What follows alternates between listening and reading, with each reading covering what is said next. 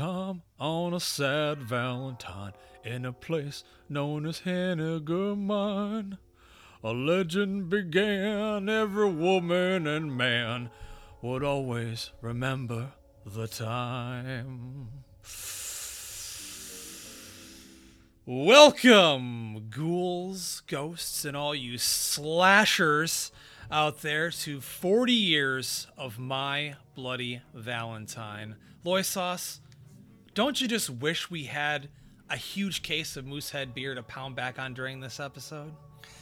Yeah, it would uh, get me through that singing of yours. Listen, listen.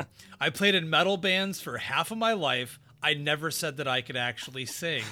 But uh, yes, ladies and gentlemen, we're here to celebrate one of my favorite slasher films ever made, a Canadian slasher, My Bloody Valentine, celebrating 40 years as of the release of this episode.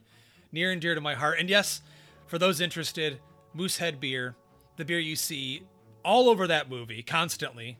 Um, it is still available in Canada. So if you're in Canada and you're listening to this and you want to celebrate properly, I don't know where you can find it. I know I can't find it here in the States because I looked, but. Could we get it imported?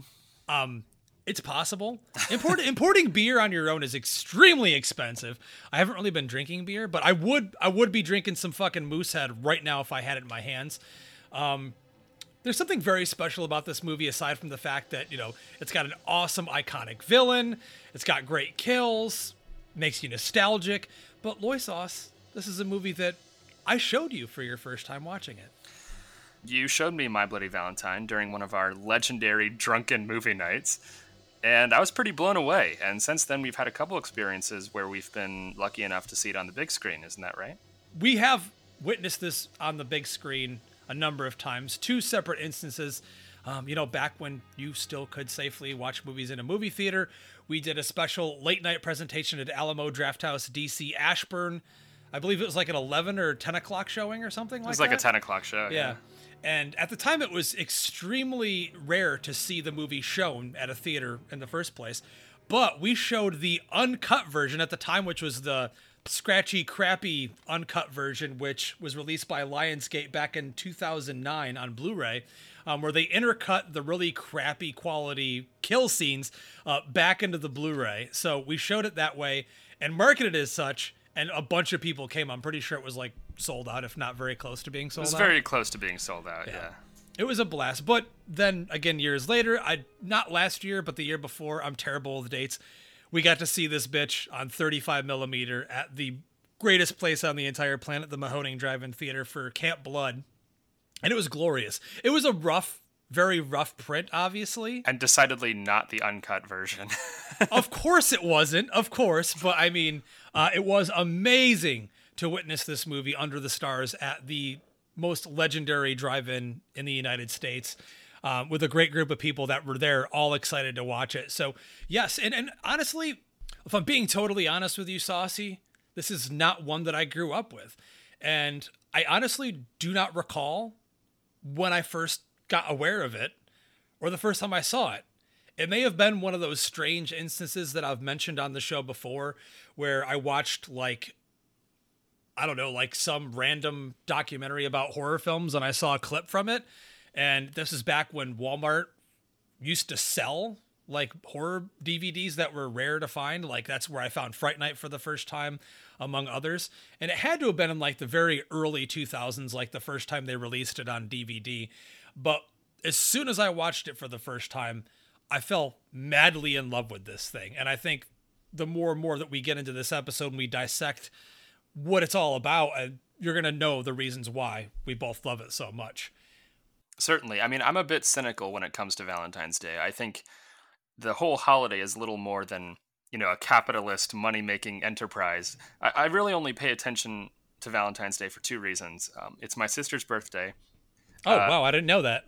That's right. So happy birthday, Kelsey, if you're listening to this. But also, it's become a yearly tradition to watch My Bloody Valentine on or around Valentine's Day.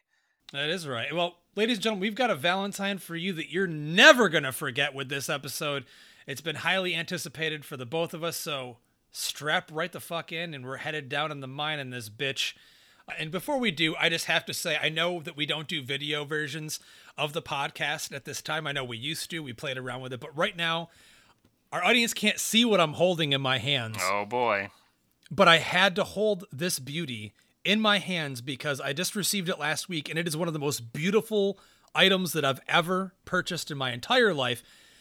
Thank you, NECA, and thank you, Shout Factory, for making this beautiful minor action figure for My Bloody Valentine. There's more than one way to lose your heart, and I lost my heart to this figure when it was received in the mail last week. Absolutely gorgeous with the fabric costume, the pickaxe, the Valentine with the heart in it, the knife. Uh, everything from the detail on his belt is absolutely mind blowingly beautiful. I haven't opened it, but I had to mention it on this podcast because we're talking about this movie. And this is an item, being an action figure collector all these years, I never thought would happen. So when they announced the figure and allowed you to purchase it separately from the, the new steelbook that they're releasing, I was just astounded and extremely satisfied. And I don't know if I'm going to take it out LoySauce. I wanted to take it out and play with it during this episode, but I'm, I'm, I'm trying to behave myself. I'm trying to keep him in the box because he's so pretty in there. So I just had to mention that. But we're sitting here all flabbergasted and, and blubbering on about this movie if someone's listening to this and they don't know what this movie is, why don't you tell them what My Bloody Valentine's all about? Well, My Bloody Valentine was originally given the title The Secret, which is just Ooh. a god awful name for your slasher film. uh, so it was thankfully retitled to the much more fitting My Bloody Valentine to capitalize on the trend of holiday themed slashers like Black Christmas, Halloween, of course, Friday the 13th. Um, the story takes place in the small town of Valentine Bluffs, where a preventable mining accident occurred, leaving Harry Warden as the lone survivor. And one Valentine's Day, Harry goes on a rampage, killing those responsible as revenge. And 20 years later, on the eve of the local Valentine's dance, mysterious blood soaked messages and heart shaped candy boxes surface, and the murders begin again. Yeah, baby. And I find it very interesting that they went really deep on the Valentine's Day imagery. Not only does the film take place in February around Valentine's Day and a Valentine's Day dance, but the name of the town is Valentine Bluffs. And the town features a huge sign with a fucking huge heart on it. I don't think I've ever watched a movie, Saucy, where there was this much Valentine's Day paraphernalia. The entire town is decked out with hearts everywhere. Well, they have to give an excuse as to why the whole town thinks Valentine's Day is such a big screaming deal. Yeah, I mean, Valentine's Day is very scary for a lot of different real reasons. It's like, man, what am I going to get my girlfriend for Valentine's Day? Half the time they're telling you, I don't really want anything. Don't get me. I, I, this happened to me years ago with Danielle. She was like, don't get me anything. I don't want anything. I went to her house on Valentine's Day with nothing in hand, and she told me to leave. I'm dead serious. She said, I wanted that pillow pet with the hearts on its nose from Wegmans. And I was like, dude, you never. T- she was so mad. I searched for hours and then found one in the back of Wegmans and, and brought it back to her. And then she allowed me to come back in the house. But, it's a it's a wonder you're not single right now, Justin. Well, that pillow pet, it, while it's not on display, it's still in the closet in our bedroom right now. So he still exists in our relationship. So uh, I have something to you know thank for that. But yeah, I mean the movie. There's so much to say about the story and the idea of where this film takes place, but it's one of the first slashers to really enforce that local town legend aspect, that urban legend of a killer that comes back once a year on a specific holiday to kill for revenge. After this and Friday the 13th that came out before it, this becomes a common trope in the slasher genre. And I think that this film rarely gets the attention it deserves in respect to kind of helping start that trend. The film did not get widely seen when it got released, it actually bombed um, I believe it had a budget of a few million, uh, 2.3, and it only ended up grossing like close to six. So it was considered by Paramount, who released it in the States, to be a financial failure. They were hoping for another Friday the 13th style success. Yeah, which unfortunately they did not get. But I think one of the most interesting things about this movie when you compare it to a Friday the 13th or the other, you know, pre-existing slashers up until that point is My Bloody Valentine is unrelentingly mean spirited. it's spooky, scary, it's got atmosphere, but there's no real sense of fun or silliness to any of the stalking or kills here. Uh, Mabel's death, which we'll definitely get to when we talk about the blood and gore in the film, is a clear example of how rough around the edges they went with the tone of violence in this thing. It's honestly also why it's one of my absolute favorite slashers because it pulls no punches. And I know I say that um, about a lot of movies, but really, this is one of the originators of a very mean spirited slasher. Definitely. And um, that kind of contrasts with how good natured a lot of the characters are. Like, they're just nice people trying to live their little small town lives. And it's completely fucked up by this by this miner who comes back and starts killing everyone in the most gratuitous mean spirited ways. And again, we'll get to that when we talk about the gore. But I do think a lot of what lends the movie its its atmosphere is the setting. Uh, so they use the actual authentic mining town of Sydney Mines, Nova Scotia, in Canada, and they actually shot in the real mines, nearly 3,000 feet underground. Um, they had to bring certain lighting equipment down to the mines because um, of the potential of methane explosions killing the cast and crew instantly. So the mine itself is such a great setting, so different for a slasher. It's very tactile, and um, the town itself is this very like obviously small knit community because there's nothing to the town. When Sarah, the character of Sarah, is walking home alone one night, there's no streetlights or anything. It's very creates a very chilling atmosphere because there's no one around. yeah, there's like there's like one cop, Sheriff Newby in town. That's the only cop. I mean, I think you see a deputy in there as well, but you don't see there's like a huge police force or anything like that.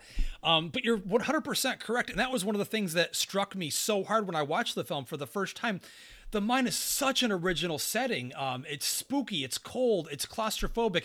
The idea of going like even a mile and a half down under the ground, like below the Atlantic Ocean, is terrifying for so many people. So, and also for our, our, our slasher villain, in turn, giving him a very unique look that still to this day sets him very far apart from his slasher icon brethren. I think it's a match made in horror heaven because it really brings something different to the table in terms of the look to the film, the feel of the film. It's so cold and wet and you know dusty and whereas before that you're like, oh, it's a bunch of kids at a, at a you know on Halloween or it's a bunch of kids on a holiday or at a lake skinny dipping getting laid. I mean, this place is not very pleasant to begin with. Absolutely. And um the characters themselves, I think, lend a lot of uh, likability, believability to the to the movie. I mean, the central drama, as much as I wish the film didn't, it focuses on a love triangle between Sarah and TJ and Axel. Um, I know you have to have something else going on in a slasher. I'm than... sorry, Brian. I'm so sorry. Yes, Justin, this film was shot in Canada. God damn it. Uh, no matter how many times I've watched this, every single time I watch that scene with TJ and Sarah at the bluffs and he tells her how sorry. It's a very heartwarming f- scene and the score is this bright romantic flourishing sounds and you're just can't help but laughing at how Canadian this dude is. so so Canadian. But yeah, that that subplot is very melodramatic. It's easily the least interesting thing about the movie. But what is interesting is that the identity of the killer kind of remains dubious throughout. You're never quite sure um, who will turn out to be the killer. Is it TJ? Is it Axel? Is it someone else? Um, is, is it, Harry, Harry Warden? Warden? Exactly. Yeah, has Harry Warden yeah. come back? So um, during the production of the film, the cast wasn't even given the full script the identity of the killer was kept a secret even from the cast involved. I think it was until the last day, right? The last day of shooting, or when they actually had to unveil when the they killer? actually had to shoot it. Yeah, Yeah. for sure. So um, you have TJ played by Paul Kelman. He's kind of the outsider of all the, of this group of friends. He left Valentine Bluffs at some point to seek his fortune on the West Coast, doing something. We never really know what it is. We don't know what he was doing, and and it's funny because when um, they ask Paul Kelman in an interview, he's like, I don't know. By the way, You have know? you seen what Paul Kelman looks like now? Dude, he looks like he's out fucking ranching up some steers and shit with spurs on his boots. He's got like this gigantic mane of a beard. He's got like those rose colored like 1970s um, aviator glasses and he wears a gigantic cowboy hat with long hair. He looks and sounds nothing like he does in the movie. Yeah. It's hilarious. Yeah, so um, whatever TJ ended up doing on the West Coast, he failed miserably and he's returned home. So there's kind of this like mysterious motivation about TJ where you're never really sure what his deal is. Uh, we do know that he's supremely jealous of Axel, played by Neil Affleck, who's now dating Sarah, who had a romantic past with TJ. I would be I would be jealous of Axel as well. He's a handsome fucking dude. He's got a very sharp chin. Yeah, definitely. And uh, you know that they're fighting over Sarah, but the sexual tension between TJ and Axel is is palpable. It's present. You wouldn't think it when you watched it in 1981, but it's there, dude. You cannot convince me that those two don't want to bone each other. I mean, that moment when, you know, they're sharing meat that they cooked off like the fucking engine of a car when they're hanging out in that the romantic harmonica duet. Yeah, yeah. I mean, what's more romantic than that? Neil Affleck also uh, gives a great performance here. When you rewatch the film, and without spoiling anything yet necessarily, but you see more and more layers to Axel's character through the performance. And um, once you once you know how everything kind of wraps up, it makes complete sense. One hundred percent. I think one of the biggest things about the film that stands out is the cast, in particular, the group of guys that work in the mine together. They have such a very natural and realistic bond with one another. When they party together, they party like dudes that actually work together and hang out all the time. And the same goes for when they have the conflicts. I mean, though it does follow some typical slasher tropes, you know, they're the funny dudes in there, the loud fat dudes in there, as far as characters are concerned, but they're all very they're all very believably portrayed. Howard is possibly one of the most obnoxious characters this side of an Eli Roth movie. Bro, I'd love to hang out with Howard and pound back some Moosehead brews with that dude. Oh my god. He okay, he's not as idiotic or sexually aggressive as an Eli Roth character, but he's just about as annoying. He's meant to be like this lovable prankster, but nothing he says or does is funny, and his pranks would have gotten his ass beat by any sensible human being. I, well, I just can't stand the character. And well, I know Alf Humphreys was a very nice guy. Everyone loved him on the set. He was very jovial. He was a comedian, yeah, yeah and, and really kept the cast together and everything. But he's not funny in this movie. Listen, I think he's hilarious. I think you're fucking wrong. But my favorite character, aside from Axel and TJ, is definitely Hollis. Dude, there's literally nothing more epic than Hollis's mustache. I don't think you're a real man unless you can grow a mustache that beautiful. It's a walrus stash. I guess I'm not a real man then. Although I I did have the D'Artagnan beard over the summer. Well, that's your fault. You should have kept it. Our fans wanted it. You ruined it by removing it. People loved that beard. Uh, but um, you said that everyone loved Howard. Well, Hollis actually tells Howard to shut the fuck up in a very mean spirited way when they're at the bar. And I love that scene for some reason. I know it just comes out of nowhere. He grabs his hand. he's just like, shut the fuck up. And I don't know. He's right. He is. He, is he is he the audience actually telling him to I think that's why I feel so such a kinship with with uh, with Hollis, played by Keith Knight, who who really is. He feels like the most natural character because he doesn't look like your typical slasher, you know, handsome, clean cut kind of guy. Looks like a regular dude. Looks like the kind of guy that would be working seven days a week at a mine. Absolutely, for sure, absolutely. But by far, like I said, one of my favorite characters out of the entire ensemble cast. Before we go any further, into the nitty gritty and the blood and guts of this shit. We're going to take a quick promo break and then we'll be right back with Harry Warden, the miner, and the kills. Hello, listeners. I want to talk to you for one second, real quick, about the Golden Pea Movie Awards, referred to lovingly as the Golden Peas. Every year, I take the opportunity to celebrate the year in film, and 2020 is no different please head over to 2peasonapod.com slash golden peas and find all of the nominees as well as links to a ballot that you can use to vote. Voting is open from January 29th until March 1st of 2021. We feature all of the main categories that you will find at shows like the Golden Globes and the Oscars, but we poll the film and Twitter and podcast community to get those nominees. And as you know, they are chosen by you. So please cast a ballot. Head over. Once again, it's 2peasonapod.com slash golden peas. We love movies and we love celebrating movies. And we hope you come to the party this year. The Epic Film Guys podcast is fueled by our sponsor, Evil Tea, by the Evil Tea Company. Steeped in darkness, Evil Tea brings a sharp variety of tea flavors, featuring robust and creative blends for all those tea addicts out there. Use promo code EPICFilmGuys for 15% off your first order. Please make sure to check out their website at evilteacompany.com to find the right blend for you.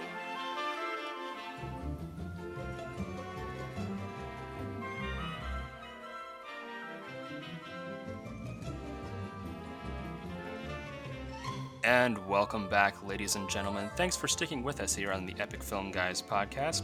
And we just talked about the characters, but there's one character we have yet to mention the killer himself, the miner, aka Harry Warden. Or is it Harry Warden? Justin, and I want to get your opinion because I know you're itching. You have your action figure over there. I know you want to break it out of the him. box. I'm looking at him right now. I'm seriously, I'm holding it in my hands and I'm looking at him. Where do you think this character ranks among the great slasher movie villains for you? Oh, dude, he's top five. 100% in terms of imagery and presence and being a terrifying uh, portrayal of a killer. Peter Cowper, who portrayed Harry Warden slash the miner, brings a very animalistic, predatory performance. Um, I tried to look into his background in, in, terms of being an actor. It looked like he had done some stunt work. Um, he had worked with the director George Mihalka on his previous film, but after that, he hasn't really done anything, which kind of surprises me considering I think in terms of a physical performance, it's brilliant. I think when you compare him to, you know, other one-time villains in slasher movies, you know, you look at anything from like Rosemary's Killer, um, you name it. There's something very special about how he performs. Definitely. I think it was such a creative perspective or take on the masked killer because you have so many killers in movies wearing hockey mask or a Halloween mask, but here you have a character who's masked, but he's masked for a reason. you know what I mean? When you put on uh, like a scuba tank or a, a, a mining any kind of breathing helmet, apparatus, yeah, yeah, absolutely. You you are, you get this. You're kind of removed from the humanity of it a little bit. Suddenly, you become like this machine almost instead of a human it also it also um, leads to some more of the mystery elements of the movie. We talked about that earlier. How we don't know who the killer is. It could well, be anyone a, in that scene. A huge group of dudes goes down in this mine, you know, five six days a week to work, and they all wear the same outfit, the same helmet. They all have pickaxes, you know. So that I love that aspect. It could be anybody. That's something that's very different from what we saw come before it. Um, now I know that the director George Mihalka came out and said that when he set out to make this movie, he had never made a horror movie before. He wasn't a horror fan, but the only influence he allowed himself to have was Black Christmas, Bob Clark's Black Christmas. And you can see with a lot of the first person shots and the way that he portrays the the terror of the miner, um, you could you could feel those elements, that influence. Definitely. A lot of it comes down to the performance too, as you mentioned. The stance of the character, the way he stalks his prey. Oh, dude, yeah. Oh, the way he stands there with the pickaxe, the way he slides into the frame. I'm obsessed with that part when they're in the mines and Harry Warden appears at the end and he's coming at them and he's smashing the lights one by one. Uh, it's so chilling. It's so brilliantly performed. Yeah, and you wouldn't have thought leading up to this movie, I'm sure most people wouldn't have ever thought oh, a miner, that's scary.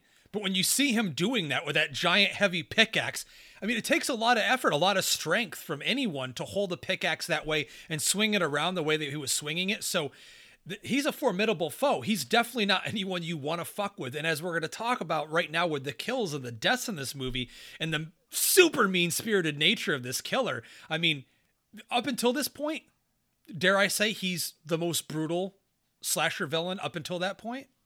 If you put them in a lineup of, for example, you know, Michael Myers, Freddy, Jason, um, I, I think he earns this place because you can tell from that silhouette.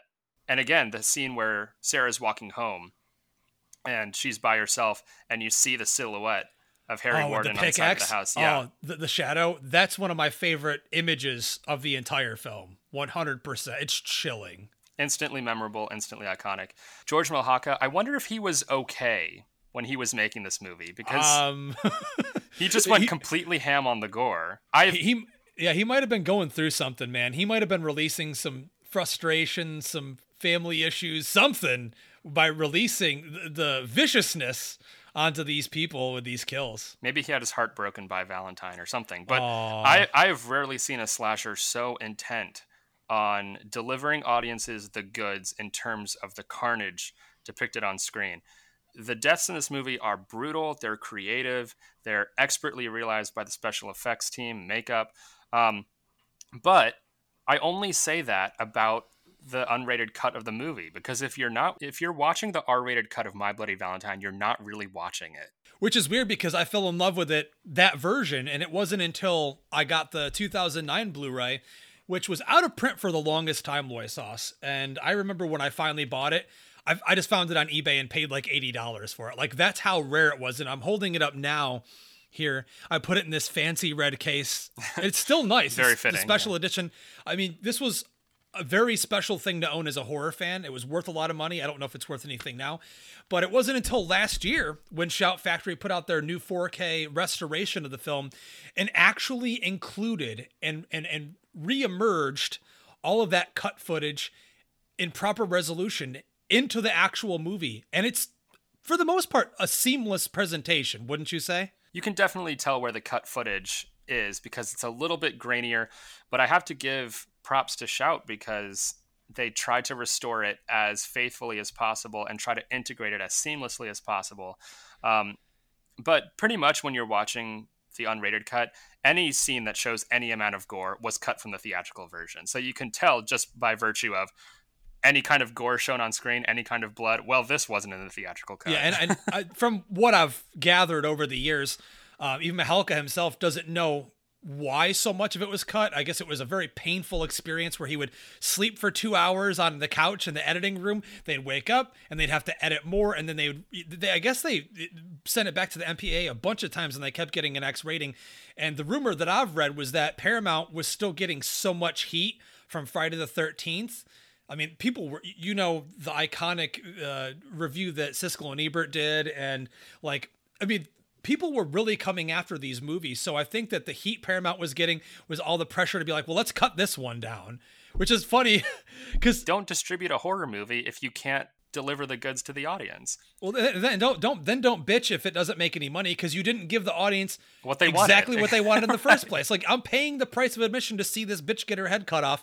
Let me see her head get cut off. Exactly, exactly. So yeah, this movie definitely faced the wrath of the MPAA.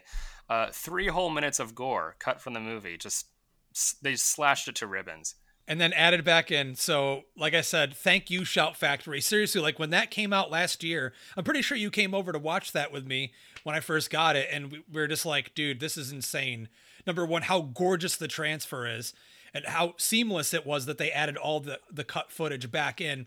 And even Mihalka himself, with his introduction to the film on that version, says this is the closest thing to the original vision of the movie that I wanted to present to audiences. So, yes, in today's day and age, we like to bitch about a lot of things, but think about being a fan of this movie back in the mid 80s and reading Fangoria and knowing that so much was cut. Do you think a fan back then would go, hey, in like 30 something years, they're going to reinsert all that footage and I'm going to get to see it in high definition? Like, it wasn't even a thought that you'd even be able to present in your mind. So, it's insane that we live in this world where as fans, we get so much of what we want. So it pisses me off when fans bitch about such little things. I'm like, dude, you got my bloody Valentine with almost all the gore put back into it. Like, you shouldn't have a reason to bitch about anything.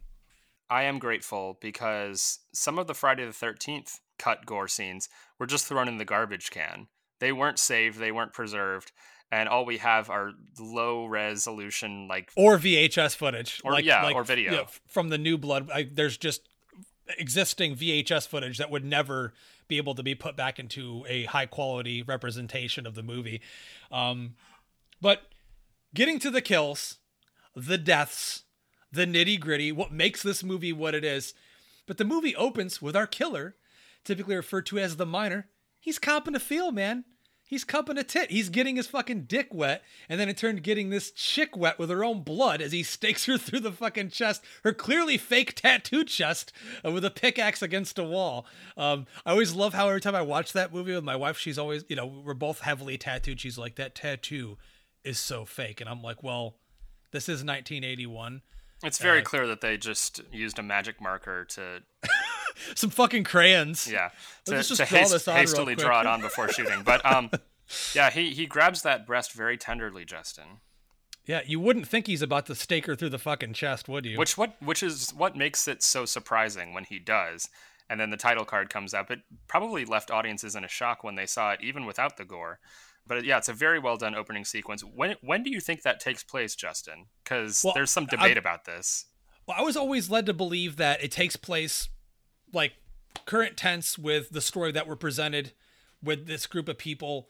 Uh, we do see that Mayor Hanniger receives the first Valentine with the heart in it. I was always led to believe it was this blonde chick's heart that yeah. was ripped out. So, yeah, I, that's the impression I got.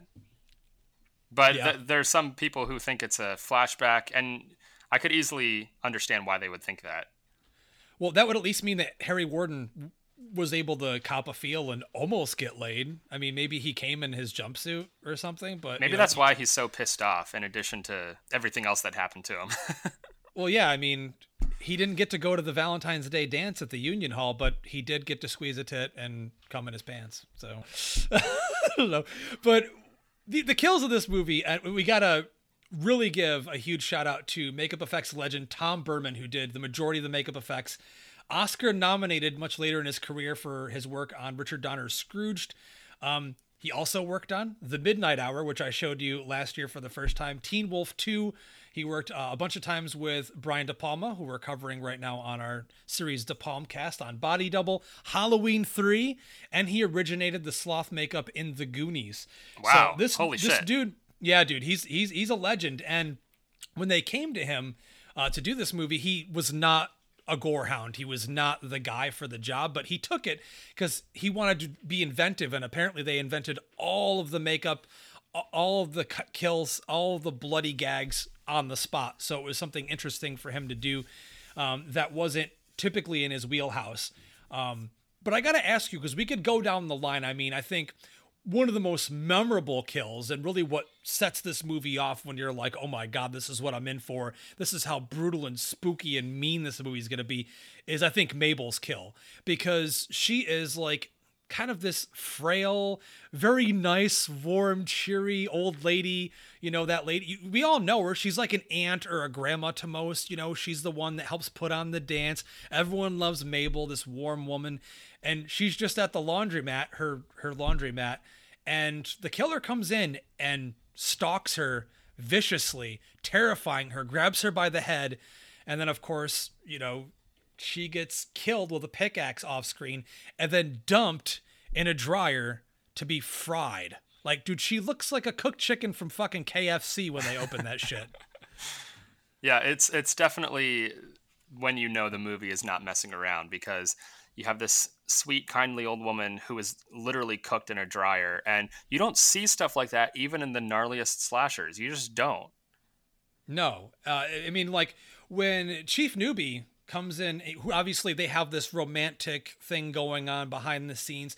When he comes in and he finds her body, the look of fear and disgust and terror on his face is very legit. I mean, it's a little bit campy, but at the same time, you you, you could tell like this dude cared about this woman, and now she's literally like a fucking rotisserie chicken from KFC. Yeah, there is like a, a sick sense of humor too, because the way that plays out, the way she tumbles out of the dryer. Well, the she, she, well, she tumbles a bunch of times. Still spinning, yeah. it focuses on that that corpse, just like like, and he just stands there looking at it know, it wasn't until we got the uncut version of the film where I, where I finally realized, like, whoa, that is pretty fucking brutal. That's graphic shit right there. The sense of humor also carries over. Uh, uh, oh, I forget the character's name. The the guy who gets drowned in hot dog water. Oh, it's Dave. Yeah, Dave gets his head boiled alongside some fucking wieners. Poor Dave. I mean, as funny as this one is in theory, the only issue I have with it, and I have very few issues with this movie to present, um, it lacks really any suspense or jump scare aspect. I mean, it, it kind of comes out of nowhere and falls flat. I don't know if it was the way that it was edited um, for the theatrical cut, and then when they added in the cut footage back in, it just didn't seem to flow properly. I mean, I love seeing his head get dunked in there with all the hot dogs, But and you see like his skin coming off, and you just yeah, shudder. it's an you- interesting effect. You shudder to think that the all the kids at the party are eating boiled hot dogs with like skin, face skin all over getting it. flesh. Then he gets his ass tossed into a freezer. yeah, no, I mean like that one. I, I like I said earlier. eh, There's some attempts at trying to lighten up these kills, but they don't come off that way tonally. I don't think, at least. There's there's not much fun to be had. They're just so mean. Well, yeah, definitely. You have uh, Sylvia, Oh, dude. probably my second favorite kill in the movie. But really, it's your second favorite. I think it might be my first favorite. I think it Okay. is my favorite. yeah. well, it, it's really tough to rank all of these because they are each in their own way so brilliant. Um, because even if you don't see the kill on screen, you see the aftermath of it, and the aftermath is just as satisfying. But you have Sylvia impaled through the back of the head on a pipe, and then you see later on the water trickling out of her mouth. It's so disturbing because she's just hanging there. Well, also, I don't know if you noticed this or not, but as I was watching the film last night to prepare for the episode, her death is actually hinted at earlier in the movie. Because when she gets her head impaled through that pipe, she gets lifted up by her head with two hands by the miner. You know where I'm going with I'm, this? I'm so glad you mentioned this because I didn't put the pieces together until literally the last time I watched it, just a couple days ago.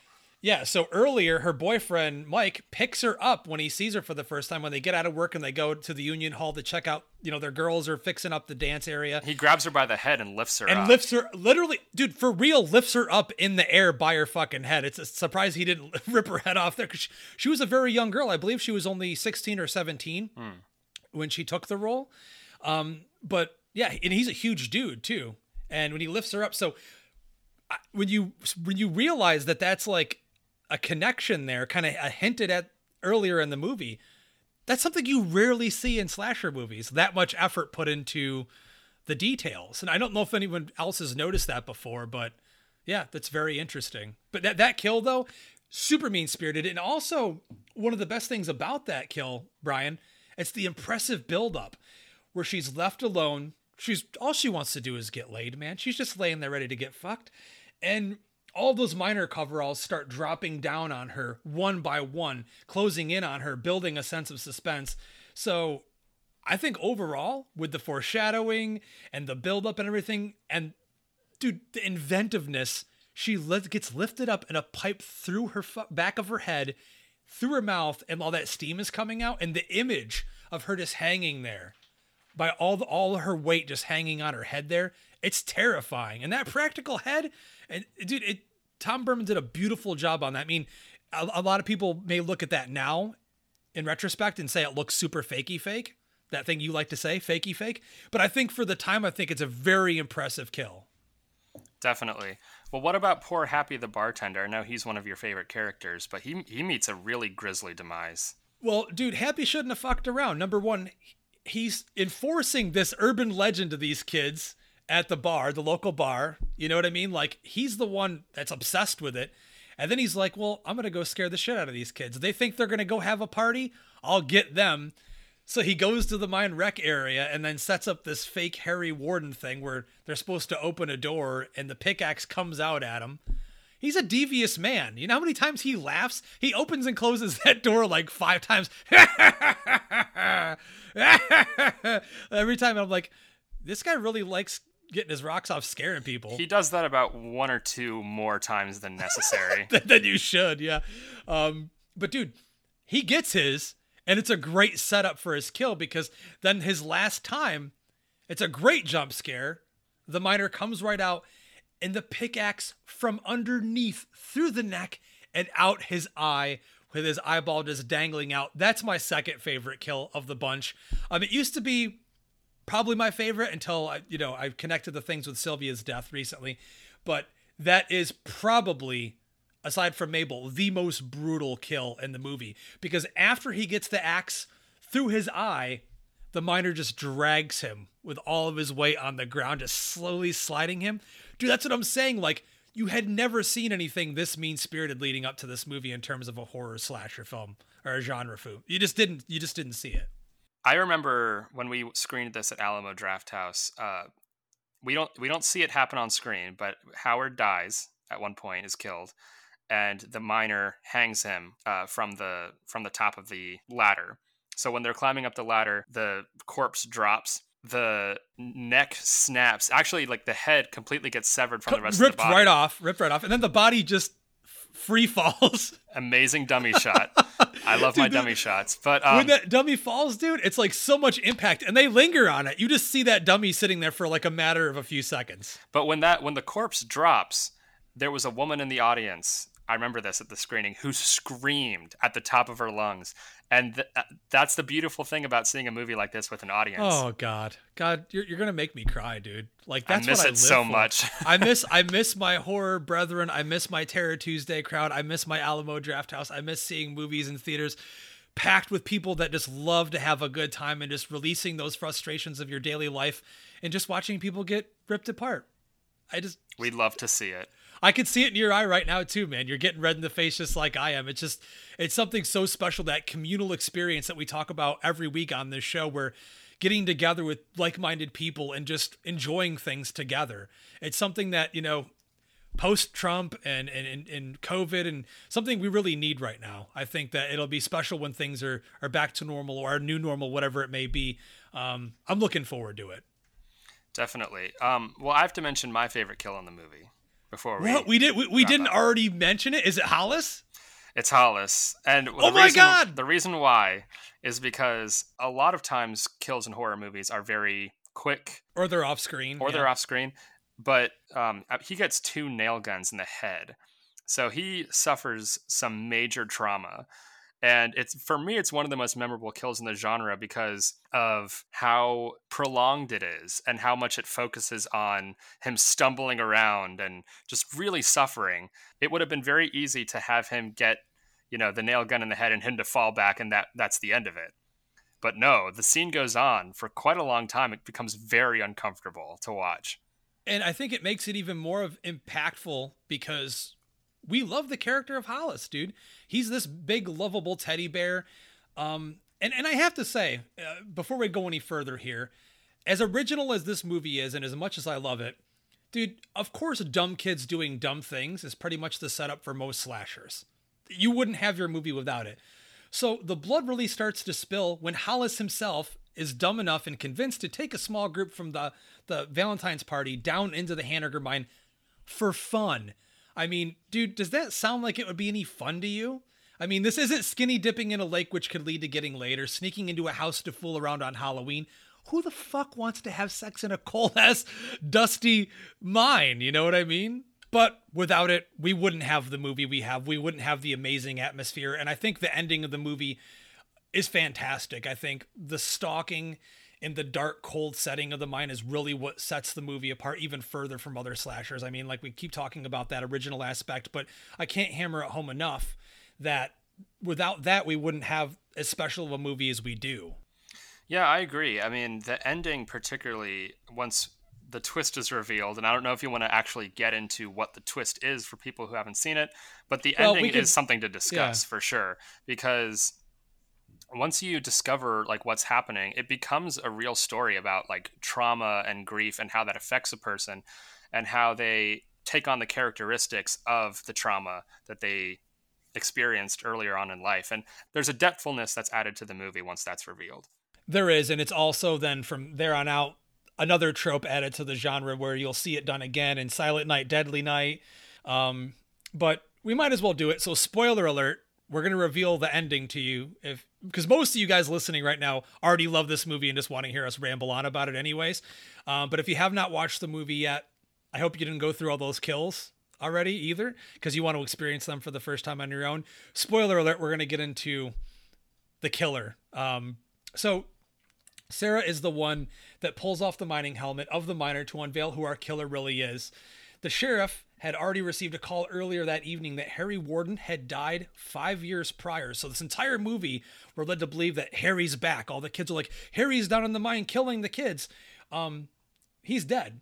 So it was on Valentine's Day, one year after Harry Warden was committed to a psychiatric hospital, that Harry escaped and killed Axel's father, in which we see a very quick flashback, and we we actually see the imagery of Harry Warden killing his dad and how he's emotionally scarred by this. So, of course, this is never hinted at throughout the movie until the end to not allow the audience to suspect him as being the killer. They really kept this secret, like we said earlier, uh, to the cast and everybody until like the last couple of days of shooting until they had to actually shoot these scenes. So I think it's a very interesting idea to do that. Yeah, definitely. I think Neil Affleck had an idea that he was going to be the killer because they had to get him fitted for the prosthetic arm that he cuts off at the end of the movie. he cuts his own arm off. So, um, which doesn't seem to phase him too much. He uses what appears to be like a dull knife to sever his own arm. We do we do hear him shrieking, uh, laughing hysterically after he does it. I mean, he's just insane at this point. He's just gone into complete insanity at this point in the movie. So, um, I mean, I guess that's what we're led to believe. When when you have adrenaline, and you know, like a lot of people, like even myself, when I got hit by the car the one time, when you have crazy things happen to you or you get injured uh, in a very serious way. Sometimes your adrenaline is running so high, you don't even pay attention to how bad you're feeling. Like you don't feel pain, you're not paying attention to it, your brain's not connecting to it. So maybe, I mean, that's just an excuse, but I mean, it's it's entirely possible that that's the reason why he's able to cut off his fucking arm, and he's like, oh, whatever, I'm just gonna he just runs off. and laugh my head off. Yeah. Well, um, um, that could the ending I think leaves it open for the potential for a sequel, but there never was a sequel. There never was, but um, if you watch the special features on the Shout Factory Blu-ray, apparently George Mihalka has a great idea. Now, one of the producers that still owned the rights uh, passed away, but prior to his passing, they had had talks about it, and Mihalka had mentioned for years, "I would like to do it if the right idea is presented. If we could figure out a way to bring back the remaining casts that are still alive." And apparently, they're all on board for it. Like all of the actors, even the ones that already died in this one, are, are are willing to come back because they had such a great bond. And one of the things that I love so much about hearing the behind the scenes of My Bloody Valentine is the relationships that these actors have realized through making the movie. They're all friends. They still hang out to this day when they do conventions. They all care about each other. They still talk on a normal basis. And that's not something you hear a lot of with slasher movies. A lot of times people don't remember the dude's name that was, you know, running the camera or lights or the grip or these people all really cared about the group and paid attention and they're like a little family and they talk about each other uh, in the highest regard and it's very heartwarming. I mean, yes, that little heart Valentine's Day, but it is a heartwarming thing um, when you hear them talk about it. Yeah, that kind of camaraderie is evident. There's a special feature on the Blu-ray where the cast uh, reunites at a convention and they do a panel and it's very uh, it's very heartwarming to see the cast back together again and um, I mean, I don't know if I'd like to see a sequel, like a modern sequel made to My Bloody so. Valentine. I don't think it would be very so, good, especially since uh, he showed a lot of promise with directing horror movies with this movie. It's extremely well directed, but he never did he ever do another horror movie after this one? Um, as far as I saw, nothing notable. And his career apparently he won like a lifetime achievement award for directing uh, a few years ago.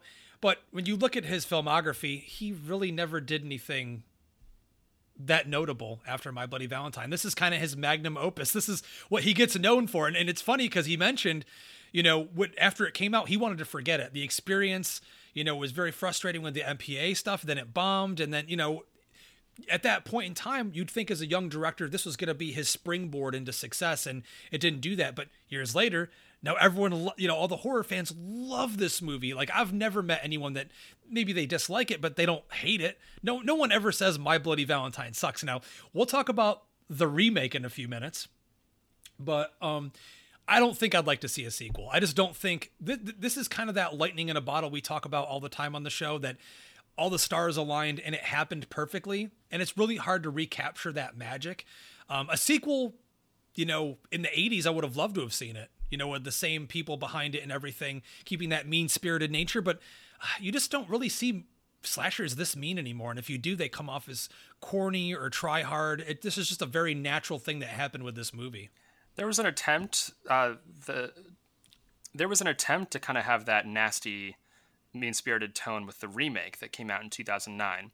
Uh, and I think we shouldn't get too deep into it because someday we might want to tackle this as a full episode.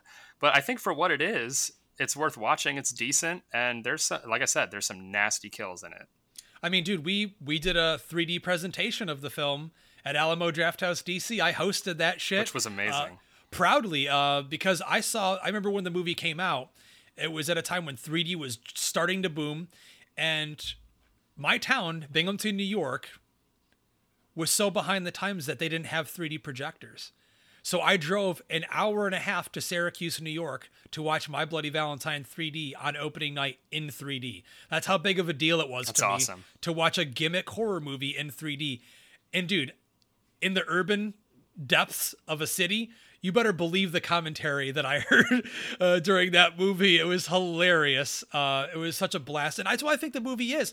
They were just trying to make it, you know, a fun throwback to those, you know, like Friday the 13th 3D, Jaws 3D, Amityville 3D, where, you, you know, you stick the stick the weapon through the screen and, you know, have the audience laugh and have a good time. And for me, it has Tom Atkins in it, so I have to like it. you know, but no, we'll, we'll, definitely someday. I'd love to to visit that one. We'll have to actually reach out to our audience uh, and see if they're interested in hearing us talk about that one. But I mean, I think to sum it all up, the last thing I wanted to mention that I, I literally can't finish this episode without talking about is Paul Zaza's musical score to the film, which when you watch the movie, you may not pay attention to it, but I actually spent a lot of time leading up to this episode listening to it by itself.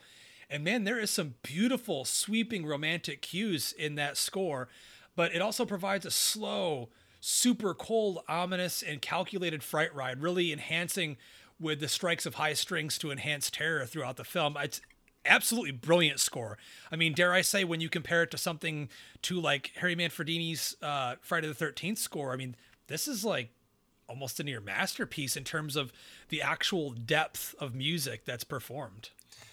And it also features one of the greatest end credit songs to ever exist The Ballad of Harry Warden, which I've, was this a trend in 80s slasher movies? Because the Madman Marz also has his own theme song. He does have his own theme song. I mean, it, it was, dude. I mean, you got to think about a lot of the other movies we've talked about. Even last year, Fright Night had its own theme song. I love that, there's a song. It's like a folk country song, the Ballad of Harry Warden, which you will be hearing at the end of this episode, probably as we're speaking right now, because it is so fucking epic. Like you need to listen to this every morning when you wake up. That's how cool it is. Uh, also written by Paul Zaza and sung by John McDermott. It's not the only folk song. Uh, I know that I'm going to get some heat for this, but there's another one uh, sang by a female vocalist that's also on the soundtrack. That's also along the same lines of the same kind of country folk stuff, but it fits within the tone of the movie in this small town setting. Um, I mean, you hear like banjo music, like country music earlier on in the movie. So it's got that country small town setting. And I love that aspect of this movie. That's one of my favorite things about it. And if you don't know all the reasons why I love My Bloody Valentine so much after hearing this episode, I don't know what to tell you because I think I laid it out on the table for you flat, baby. Here's your Valentine. Here's your heart. Here's some chocolates, baby. Enjoy. Absolutely. I mean, there's plenty to admire about the film, besides the gore, particularly the setting and atmosphere. But the theatrical cut is so neutered beyond belief that it's not even close to reaching the same delirious heights of bloody goodness as the unrated cut. So, my advice to our listeners just go out and buy the Shout Factory Collector's Edition. You won't be disappointed, especially since, in my opinion, that's the only way to watch this movie. Um, because you get unless to see... you can unless you can see it on 35 at the Mahoning Drive-In Theater. Very good point, Justin. Yes, but uh, that that way you can see all the hard work that went into this movie in terms of the practical effects and all of that.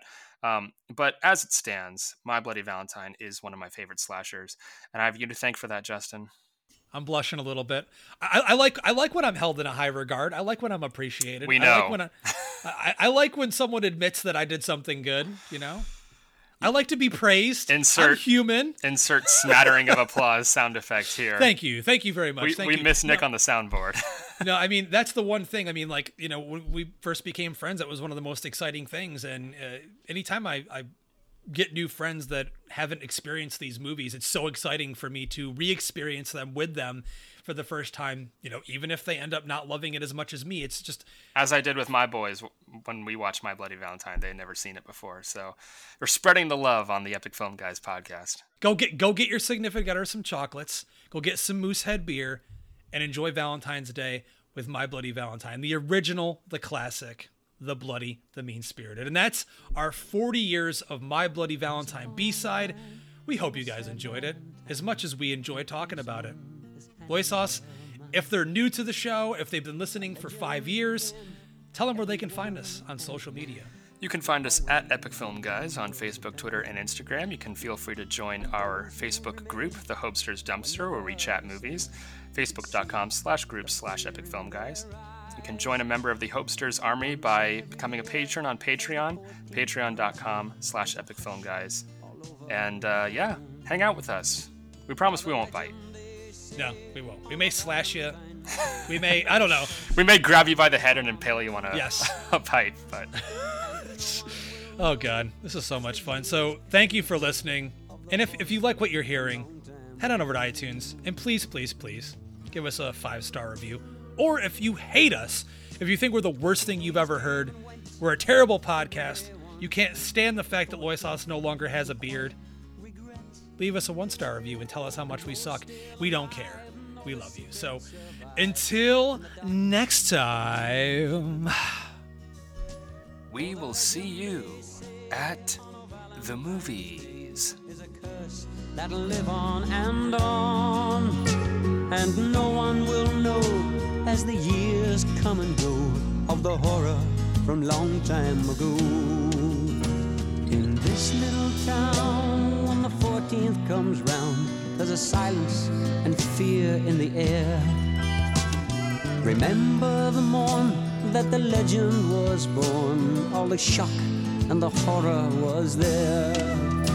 Or the legend they say on a Valentine's Day is a curse that'll live on and on. And no one will know as the years come and go of the horror from long time ago. And no one will know as the years come and go of the horror from long time ago.